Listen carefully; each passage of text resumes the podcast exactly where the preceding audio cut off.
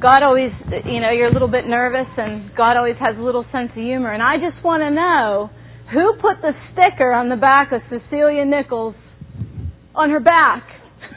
There's a sticker on your back, Cecilia, and I didn't want to tell you. I figured I'd just tell you from up here. I think it was Ryan.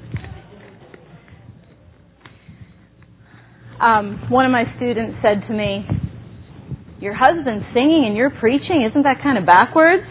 I said, Not if you heard me sing, you'd know it's not backwards.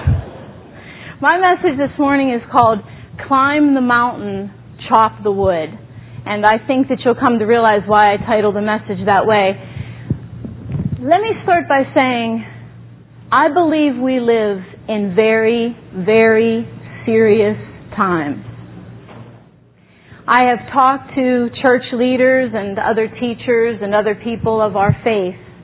And I believe that a problem that we face right now is that our enemy is not just on the outside.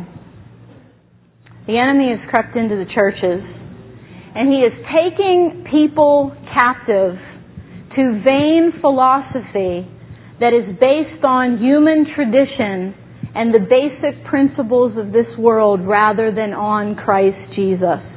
Colossians chapter 2, verse 8.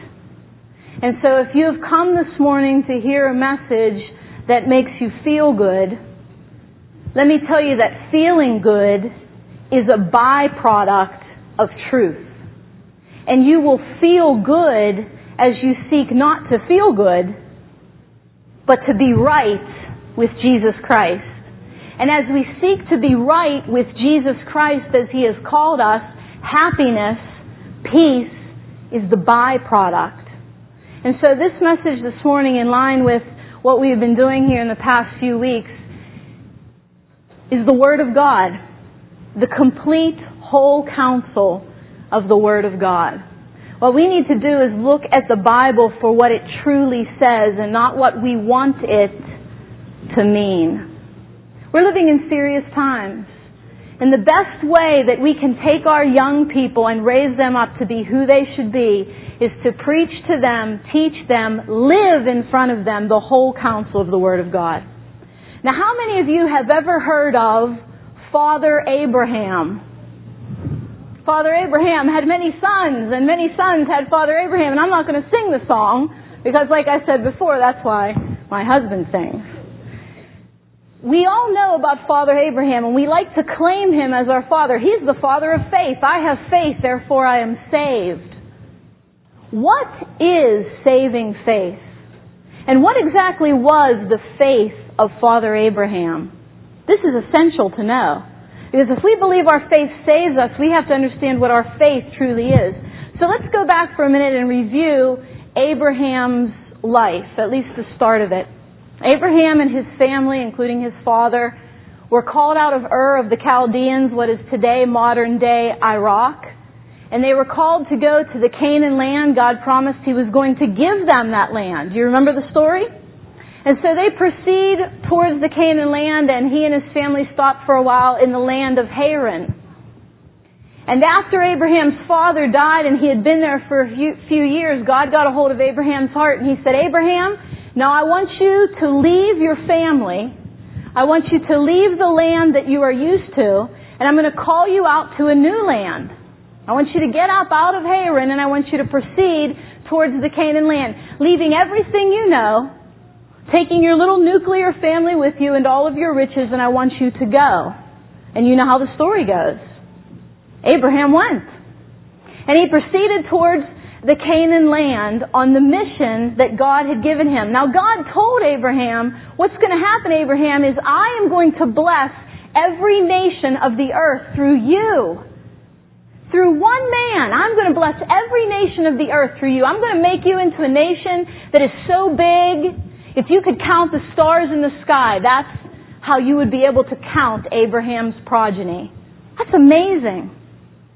But the story of Abraham and his faith is so deep. And what I want you to realize this morning is the story of faith is deep. The story of salvation is hard. The way of truth is deep.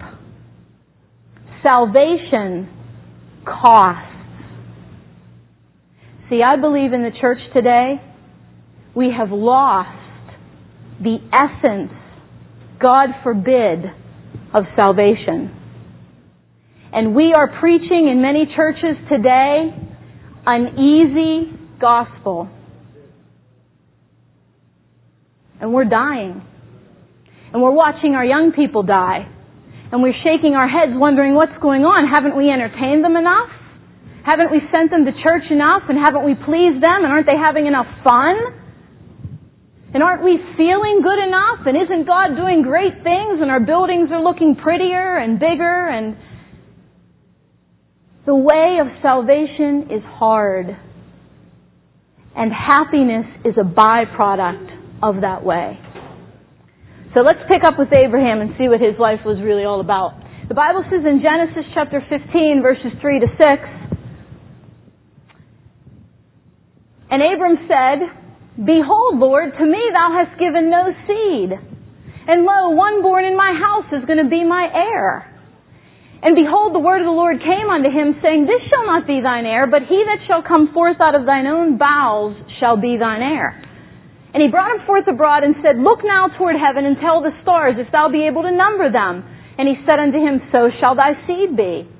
And Abram believed the Lord, and God counted it to him for righteousness.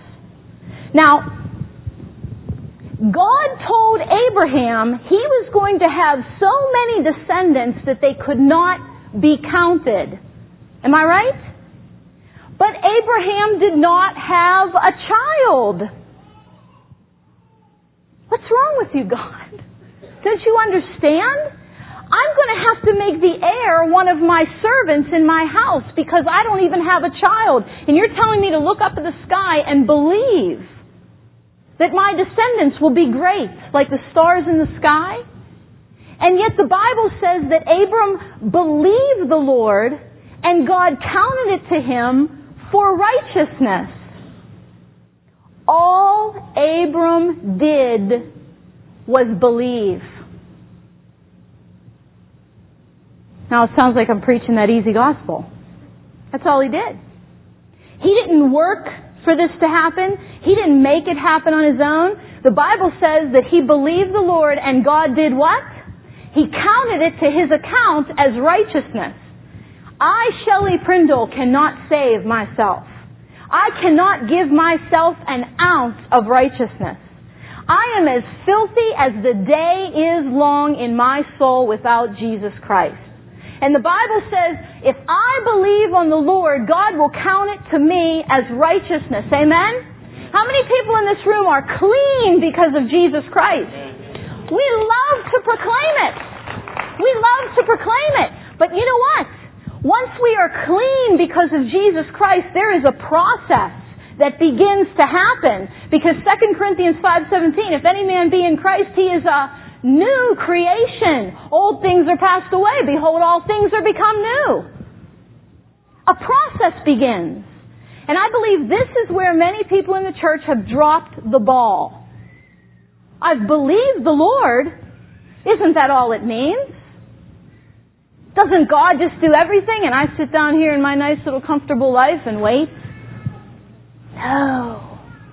If you're truly saved, here are the things that is going to happen. Now let me tell you first, lest you believe any man in the Bible was perfect, because none was, there's no one righteous, no not one.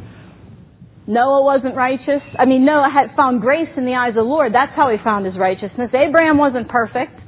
Do you know, after God had promised Abram twice what was going to happen to him, right after this, we find Abram and his wife Sarah thinking, okay, God's made us this promise. We don't have any kids of our own. God said we were going to, but uh, we're a little impatient. So it was the tradition of that day. This happened. I mean, to us it seems woo. But in that day, what might happen is if a man and wife could not have children, the wife would give her maidservant to her husband to have sexual relationships so that they could have a child through the servant. And so Sarah offers Hagar, her servant, to Abraham, who has a relationship with Hagar and has a child that was not meant to be the child of promise. Now how many times do we get impatient for what we believe God is supposed to do in our life and push the buttons on our own? I want you to think of a particular situation in your life right now where you want what you want and you know what you want and you think it's in line with God's will and so you're going to make it happen. Who's the only one that can make something out of nothing? God Almighty. But Abraham failed the Lord here and Sarah did too and they had a son by Hagar and Abraham named Ishmael. And to this day, to this day, Ishmael and the real son of promise, their descendants murder each other, fight each other over there in the Middle East. To this day. And I'm going to say something very sobering but so very important.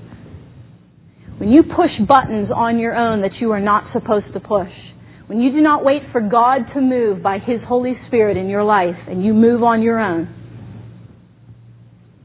the consequences are without number.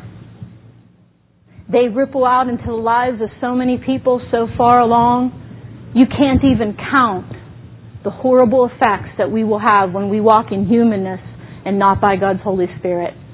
Amen? We'd love to amen to those. This is hard, but this is the truth. And I think some of us need the answer and we don't have peace and we're not having victory. And I believe oftentimes it's because we're doing things the wrong way. But did Abraham and Sarah find grace in the eyes of God? Yes. We read in Genesis chapter 17 verses 1 to 9. And by the way, Abraham was 75 years old when he left Haran.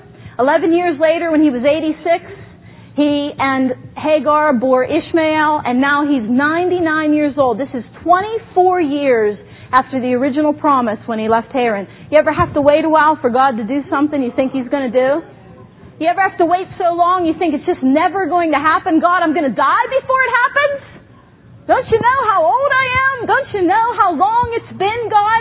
And yet when Abram was 90 years old and nine, the Lord appeared to Abram and said unto him, I am the Almighty God. Oh, if you could circle the word Almighty in your Bible. Because you know what? There are some people who are mighty. They have power, they have wealth, they have strength. But there is only one who is Almighty. And God said, I am the Almighty God. Walk before me and be thou perfect. This word perfect here, back in the original languages, doesn't mean he never sins. You know what it means? It means complete. It means whole. Exactly as God designed us to be. And I, I believe this is a part that we miss. We want the grace of God but after the grace of God comes and counts it to us as righteousness, do we want to be perfect? This is what life is all about. God said, I want you to walk before me, Abraham, because I'm the one that's really watching your life. Walk before me and be thou perfect. And then he said, and Sarah, your wife, is going to bear you a son, despite what you've done, despite the failures. She's going to bear you a son. You're going to call his name Isaac. And I am going to establish an everlasting covenant with that particular son. Now this is critically important as we move on here that you don't lose this point. God himself said, I will establish my covenant with Isaac. Abraham, everything I'm going to do for you is going to happen through, say it, Isaac. Everything I'm going to do for you is going to happen through Isaac. Abraham's whole hope and promise and dream for his life was seemingly bound up in Isaac. Now you have to hold that thought. Because in Genesis 22 1, this is the weirdest thing. God keeps Abraham hanging for 24 years. Then he finally gives him a son The son that God said is the whole purpose and reason that the promise will be fulfilled, right? He gives him this one and says, everything I'm going to do for you, Abraham, the whole hope of your life is wrapped up in this boy. And then he says, I'm going to take him. Now I'm going to show you what that means in a second. Genesis 22, 1, And it came to pass after these things that God did tempt Abraham and said unto him, Abraham, and Abraham said, Behold, here I am. Ooh, I love those words. Do you think Abraham was excited to tell God, here I am, when God said, I'm going to bless every nation of the earth through you? Man, you're going to be awesome. You're going to be the father of faith. People will remember you forever. Every nation on the earth is going to be blessed through you, Abraham. And I'm sure that Abraham put his hands up in the air and said, Here I am, Lord, do it for me. Here I am. And don't we do that? When I said, How many of you have had righteousness credited to your account? We're all like, Yeah, here I am, Lord, give me the righteousness. Now wait a second. Because not too much later, God came to Abraham. He knocked on his door Abraham,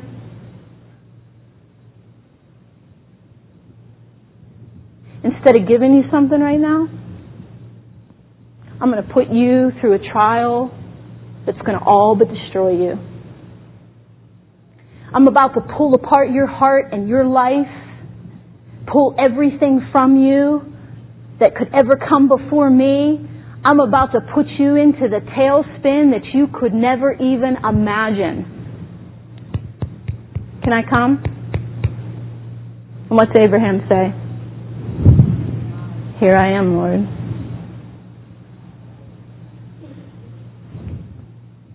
Our family is going through a trial that's absolutely unbelievable right now. And God knew that when I was preparing this message. And I want to tell you something. You better hold your hands up and say, God, here I am when the blessings come. And when the trial comes, because God's teaching you something. You don't see it. Abraham didn't see his progeny, did he? He died and didn't even see the promise. Hebrews 11 says he had to wait because he was looking forward to his reward. He didn't even see the promise. But when God said, I'm coming, Abraham said, Here I am. And so the trial begins. And this unbelievable, doesn't make sense to the human mind thing began to happen.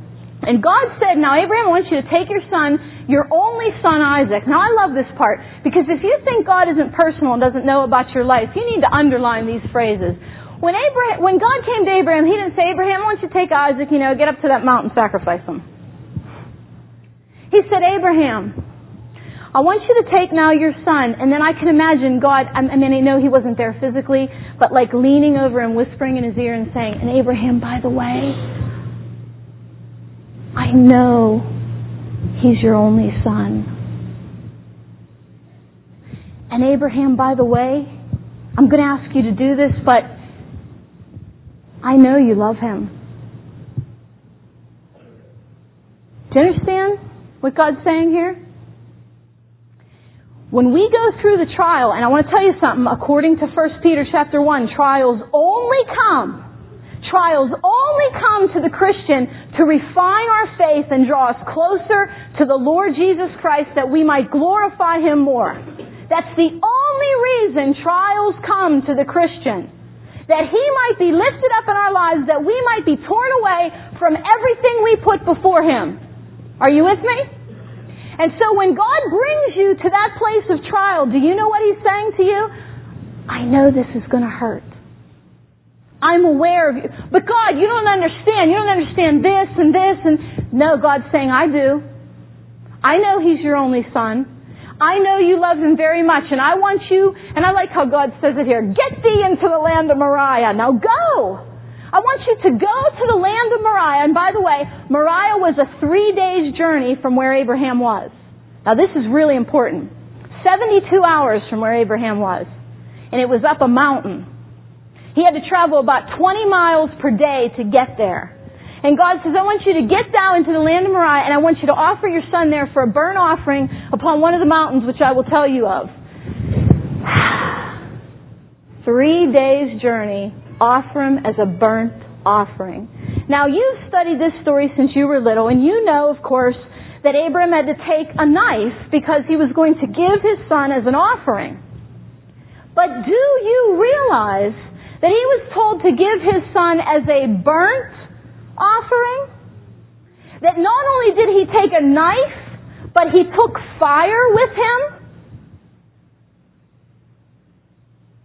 Do you know a burnt offering in the Old Testament, the only kind we see in the book of Genesis, was an offering where the animal was slain first, the blood was put on the altar, then the entire body of the animal was placed on the wood and burnt to ashes. You know, it's bad enough, God, you're going to have me slay my son. But Abram takes the fire with him because God also says he's a burnt offering. I'm going to slay my son. I'm going to burn his body on wood to ashes.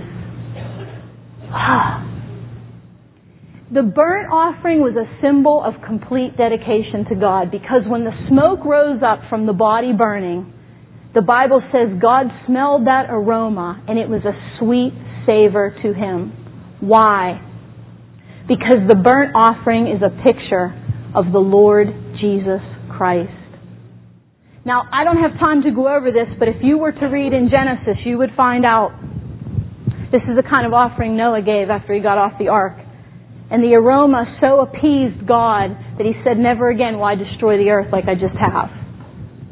But Abram was to give his son as a burnt offering. This sounds familiar to me. Romans chapter 12 verse 1 says, I beseech you therefore, brethren, by the mercies of God, that you present your bodies a living sacrifice, holy, acceptable unto God, which is your, not your outstanding service, not like the best that you can do. It's just reasonable that you give your entire life away to God, your whole body. You see, we think being Christians just like spiritual things. It's just the state of my heart. As long as my heart's right, like everything's okay, right? No. Like what you do with your body when you come home from work at night or school, where you plant your body and what your eyes physically see and what your body actually does is part of your calling to the Lord. Absolutely. And if you want some more peace and some more joy and some more closeness to God, try giving your body as a sacrifice to the Lord. Try putting your knees on the floor in front of your couch instead of your feet on the floor instead of your couch watching the television. Put your knees on the floor in front of your couch and seek God's face. Use your body as a living sacrifice. Are you with me? We are to offer it up, and it is a holy, wonderful thing to do so. But you remember when I told you that every promise, it would seem, that every promise, that, that every dream that Abraham had for his life was found in who? Isaac. And he only had one Isaac, and he really loved his Isaac, didn't he? Do you know what? You have one life. You love your life.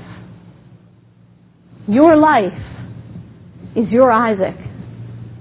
Now listen. The story of Abraham and Isaac is definitely a foreshadowing of God Almighty and how He would give His only Son for us. That is for sure. But God is also telling us, He's putting it the other way and saying, we are Abraham. He is the father of our faith. And do you know what our faith demands? Our faith demands that the one life that we have, the dreams and the hopes that we have for this one life that we love, it is our Isaac. And God is knocking at your door. I need the whole thing. It's got to be a burnt offering to me. Salvation is so much deeper than we want to believe that it is so much deeper. The Bible says in 22 verses 3 and 4, Abraham rose up early in the morning. And God told him this. He just rises up early in the morning.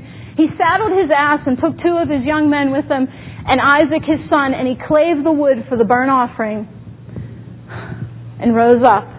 and went unto the place of which God had told him, and on the third day he lifted up his eyes and he saw it afar off.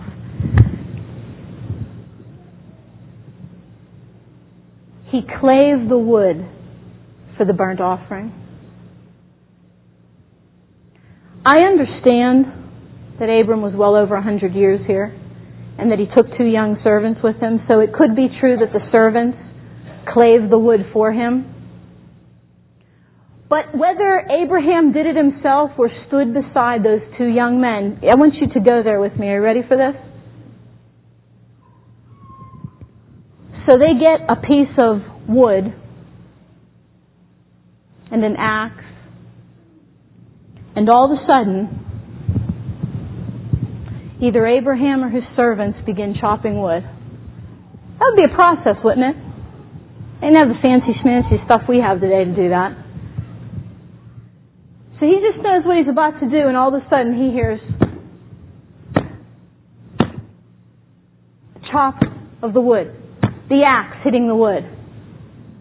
What is Abraham thinking? I know if that were me, I'm standing there looking at my servants. I'm about, you know, this far away from them and I'm looking at them and I'm hearing the sound and I'm watching the axe hit the wood and it's being chopped and I'm looking at it and I'm thinking, I'm going to strap my son to that. He's going to burn on that wood. What am I doing? Does God record any hesitation on Abraham's part? You've got to chop the wood. You've got to chop the wood. Remember when Jesus said, Don't come to me unless you're going to count the cost? I wish we'd quit preaching a gospel that says, Just come to me. Just confess your sins and come to me. You want heaven? Just come to Jesus. Come to Jesus. I wish we'd quit preaching that kind of gospel and we'd look people in the eyes and say, You want to come to Jesus? It's the best thing that'll ever happen to you. Get out your axe and start chopping the wood. And realize that what God is calling you to is to burn your life up for Him. Still want to come? Because That's the only way salvation really happens. And he clave the wood and he rose up and he went to the place. Now, climb the mountain, chop the wood. Do you realize Abraham traveled for 72 hours much of it uphill. Now wait a second. He didn't have a car. So him and his servants are carrying wood that he knows his son is going to be burned on, and they're walking step by step, and for 72 hours, Abraham, with every step he takes, what do you think he's thinking about? I gotta get there, and I gotta give Isaac away. I gotta get there, and I gotta give Isaac away. I got to give everything. And he keeps marching, and he keeps walking, and he keeps carrying the wood. Does that sound familiar? Carrying the wood? Jesus said, Take up your cross, follow me. What did he mean? He didn't mean stand up somewhere and say, Jesus is my Savior. Now I have a happy life. He meant put Jesus' cross on your back you live every second of every day, of every month, of every year, not caring about anything but His will. Isn't that amazing? And Abraham did this. And he saw the place. When he got there, he saw the place afar off. Hebrews 12:2. Let's bring a little New Testament in this again. Looking unto Jesus, the author and finisher of our faith, who for the joy that was set before him endured the cross, he, he despised the shame and he sat down at the right hand of the throne of God. If you were to say to me, but Shelley, how do I do that? Do you know what I would say to you? And this is not a cliche. I'm going to follow it up. I'm going to explain it. I would say to you, look at Jesus. Look at Him. When he was on the cross, he only cared that we would be saved. And so he pushed aside the temporary pain and scorn and shame. He pushed it aside, not in the sense that he didn't experience it, but in the sense that he made it less important than you. When are we going to push aside the busyness, the selfishness, the stuff, the entertainment, the financial goals, the career goals, the stuff when are we going to push it aside? Not in the sense that we don't battle problems and difficulties and heartaches, but in the sense that we make it less important than Jesus. He was looking at you when he was on the cross. Would we look at him? Do you think that in the infinite God, Jesus Christ himself, I can get enough strength to push aside everything else? You bet I can. Looking unto Jesus. Now I'm going to do something here that please don't take this the wrong way. I write these for me. I call this the passion quiz. And you know, lots of times when we preach messages, people say, well, how does this bear itself out in real life? Where the rubber meets the road. Well, I'll show you how. I'm going to ask all of us, including myself, some questions, and all I want you to do is ponder what your answer might be. Are we pushing everything else aside? Are we climbing the mountain? Are we chopping the wood? Are we making the sacrifice? I don't know. Are we? What's the last thing you talked about with God today? Not yesterday, not last week. What's the last discussion that you had with God? What was it about? Break down yesterday into one half hour increments. How many hours were of eternal value? Now listen, students, adults, Mrs. Prindle's not saying you don't have to wash your car. Not saying you don't have to make a living, am I? But I'm telling you something. Anything material that we have is only ours to glorify the Lord Jesus Christ. And if you paint houses for a living, then you paint houses to the glory of Jesus Christ. And if you wash your car, you wash your car to honor Him. But I'm going to tell you something. Make sure every half hour, every 15 minute, every five minute increment of your life means something. I do this all the time. People think I'm nuts. Do any of my students think I'm nuts? Look at that. Unanimous. Oh, my goodness. Okay, I remember that. Mondays, all those math tests. But I know that I'm crazy in a way that I, I, I can't settle. I can't turn on the television set and sit down and just watch TV. Before I do, I've got to think. Okay, what, what, what, what, what needs to be done for God? Where am I going? What goals do I have? What commitments do I have made to the Lord? This is important. Break your days down. What passage of Scripture did you commit to memory most recently? Don't sit there and tell me that Bible is your life, that that is the most important book in the world to you, if you don't try to put it in your memory. Don't tell me I don't have a good memory. How much power does Jesus have? All power. Mentally highlight yesterday's conversations. How many were directed toward Jesus and things eternal? If you ever catch me in Panera Bread, the chances are you'll catch me with my Bible talking to some friend about the deep things of God. I hope that's how you catch me there. Things eternal. How many people will be in heaven and say directly to you, Thank you, God used you to help get me here? Ooh. How many? What's the name of the last person you smiled at and asked, can I pray with you?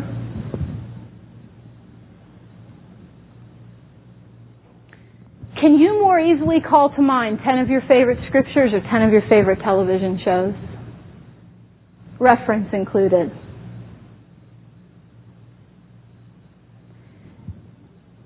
We kind of want to smile at that one.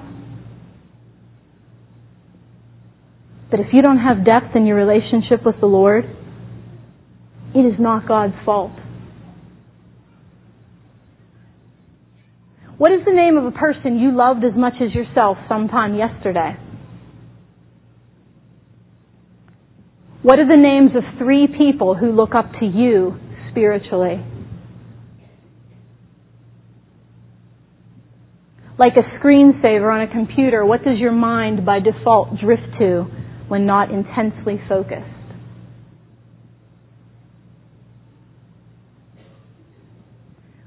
When is the last time you spent cash, wrote a check, or used a credit card to invest in the growth of God's kingdom? And that may or may not mean direct tithes and offerings to a church. It can mean a lot of things to a lot of situations and a lot of people. Approximately how many times did the thought of Jesus' return cross your mind in the last 24 hours? My Bible says in Hebrews that Jesus is coming back to people who are waiting for Him. There was only like one person that said amen. There's something wrong with me today. Nobody's saying amen. That's the truth. If we're so caught up in this world that we don't even care if he comes back today, we're probably too caught up in this world. When's the last time you were alone and said out loud, Jesus, I love you? Out loud, I mean you're by yourself, no one's around, and you just love them so much you just say it to them. These are convicting things, but this has to do with the story of Abraham. We've got to climb the mountain, chop the wood. This is a daily, step by step knowledge of the sacrifice that you're making. Now I love this verse. Now here's the happy part, and maybe some more of you would like to amen with this part. But that's okay, because I feel God's Holy Spirit is in this room. I feel there's a heavy, heavy, heavy conviction, anointing on all of you that God is doing. I praise Him for it. Because Jesus said, You shall know the truth, and the truth shall set you free. The truth is not the gospel is easy. The truth is the way is hard. The truth is it costs you everything. My students think I'm nuts. They also know I have joy. They know I have passion. That doesn't come from some cheap gospel. That comes from counting the cost every day. And Abraham said unto his young men, I want you to abide here with the ass, and I and the lad will go yonder and worship and come again to you. This blows my mind. I love this. You think the Old Testament is boring? the resurrection of the body in Genesis chapter 22. How many of you get excited if I quote uh, 1 Thessalonians 4, 16 and 17? For the Lord himself will come down from heaven with a loud command, with the voice of the archangel, and with the trumpet call of God. And the dead in Christ will rise first. And after that, we who are alive and remain will be caught up together with them in the Lord. And so shall we be with the Lord forever. Amen? He is coming back. And I have told my students, a preacher told me this once and I love it, when he comes back, I want to be near a cemetery. I want to see the very small percentage of people who were saved, because narrow is the way, but I want to see the small percentage of people in that cemetery who were saved, and just let me watch the molecules of their body come back together. Just let me watch God pull it with His own breath back together, and let me watch them rise, and then I'll be like, I'm coming now. I'm coming now. Here I go. And He's going to transform me in the twinkling of an eye. And if I'm still a diabetic on that day, it'll all be over. Right?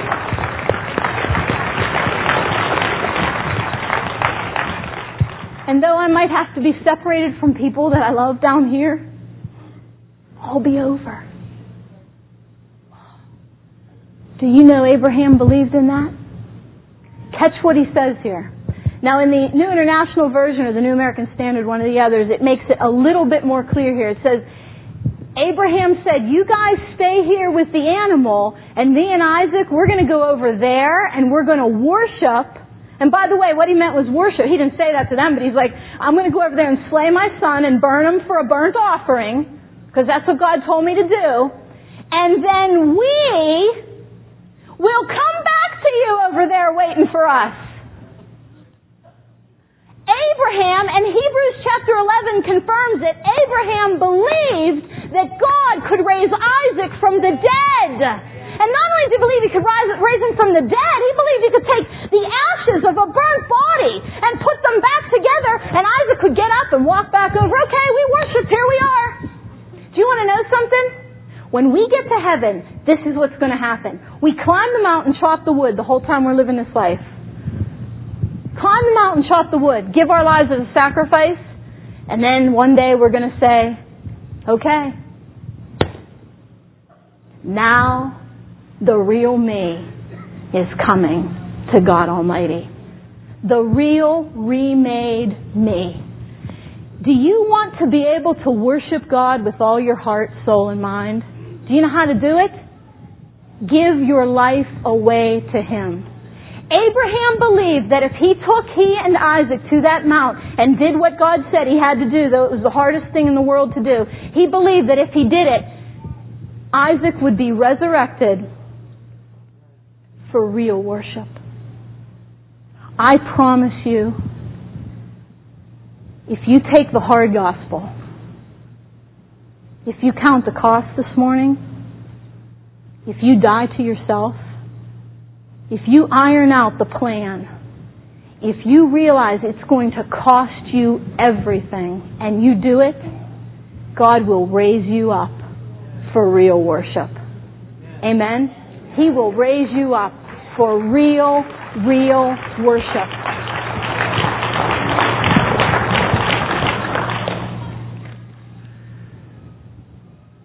And they came to the place which God had told him of, and Abraham built an altar there, and he laid the wood in order, and bound Isaac his son, and he laid him on the altar on the wood. And Abraham stretched forth his hand and took the knife to slay his son. I'm going to close here in a minute, but I want you to see something.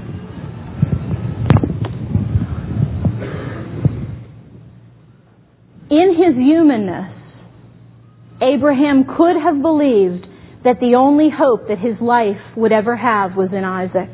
Amen? That's what God said, wasn't it?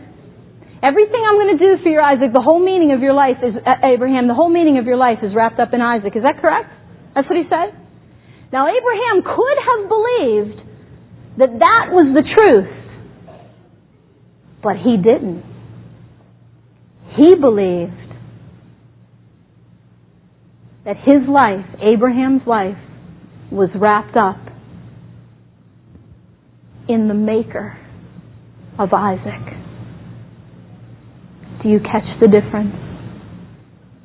If he would have believed that his hopes were in Isaac, he would have never gone and raised the knife.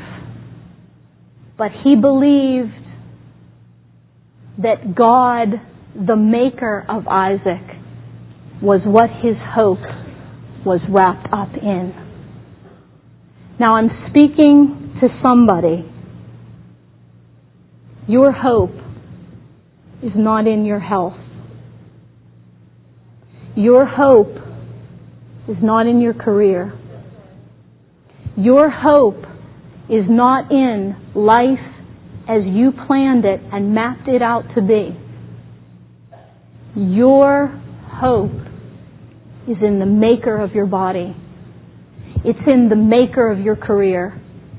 It's in the maker of your life as He intended it to be.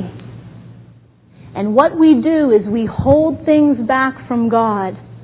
We refuse to raise the knife to our own lives because we believe that the hope is in what we have or what we have accomplished or what we have done. But Abraham said, you know what? God told me my whole promise was coming through this boy.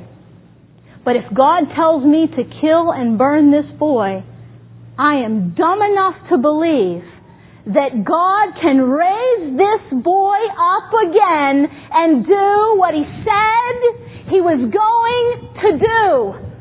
And only then could Abraham become the father of our faith. So if you're looking at me and some of you are thinking so deeply, I can see it. It's almost like I can see it. If you're looking at me and thinking, you mean there's, there's hope like my dreams have seemingly been crushed and taken away, but, but there's something that can happen here. God can, He can make me the person of faith He made me to be. That can happen, absolutely. Only when you pick up the knife, you stand over that thing that you deem as what holds your life together. And if it isn't God, slay it. And only then, and only then, not while he was mountain, climbing up the mountain, just about to get there, not after he had laid the wood out and was just about to do it, but only when the knife was lifted and his hand was ready to descend. Only when he proved he meant business. Listen, this is, this is so important. This is the last point. It's so important. Only when God knew Abraham meant business do we hear those wonderful words again. Abraham, Abraham. How does he respond? Here I am, God. And then and only then does Abraham look over and see the ram caught in the bushes. Now listen. We don't preach an easy gospel here at Christian Fellowship Center. We preach the truth. And there may be some people sitting here and you believed an easy gospel and you wonder why it's not what it was cut out to be. It is only when you hold the knife to everything you think is your hope and dream other than God and are willing to slay it that God will say, I am your provision. You are saved. If there is anything in Shelley Prindle that thinks Shelley Prindle can do anything for her own life or save herself, I have missed it. And only when I'm willing to give it all away does he say, look over there. There's Jesus Christ. He is your provision. Climb the mountain. Chop the wood. Count the cost. Luke 9:23 and Jesus said to them all, if any man would come after me, he must deny himself and take up his cross, pack the wood on every day, and follow me. Does that verse have new meaning for you now? This is serious stuff. Would you bow your heads with me, please?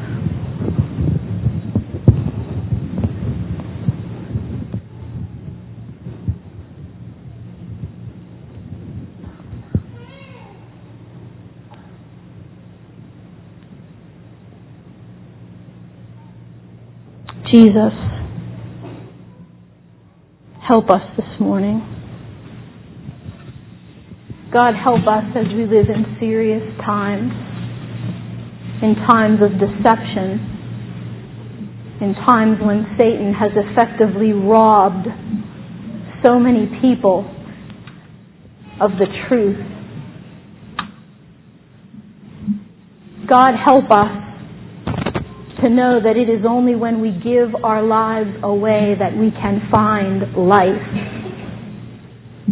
Your gospel is so deep and so rich. And when we sung that song as a little child, Father Abraham had many sons, little did we know that the father of our faith was teaching us this lesson. And that faith is not a tool that I use to get what I want.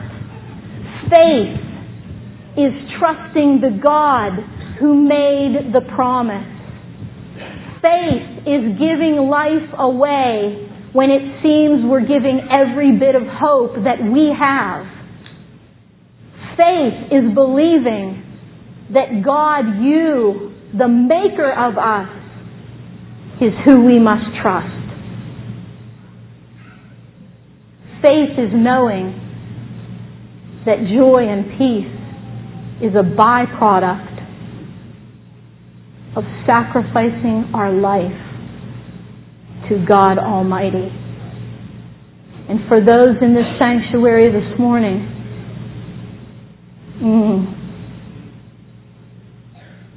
to those in this sanctuary this morning who have lost their hope, to those in this sanctuary this morning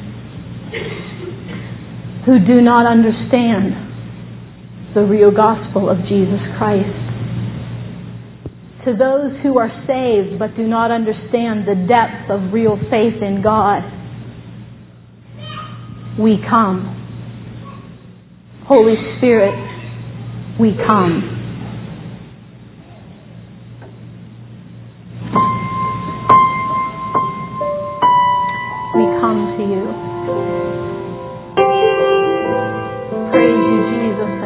You for the truth a man and a woman shall know the truth,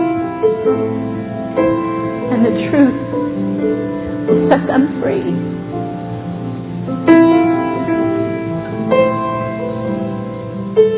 His name is Jesus, and he carried a cross to Mount Calvary.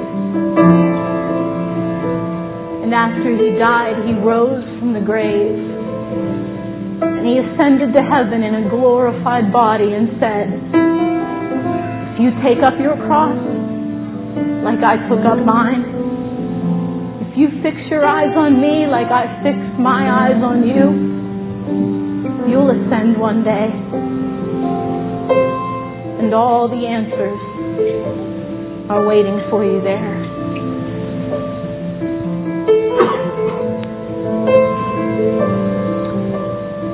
Please come to this altar and pray if you need God's Holy Spirit to speak to you this morning. This morning.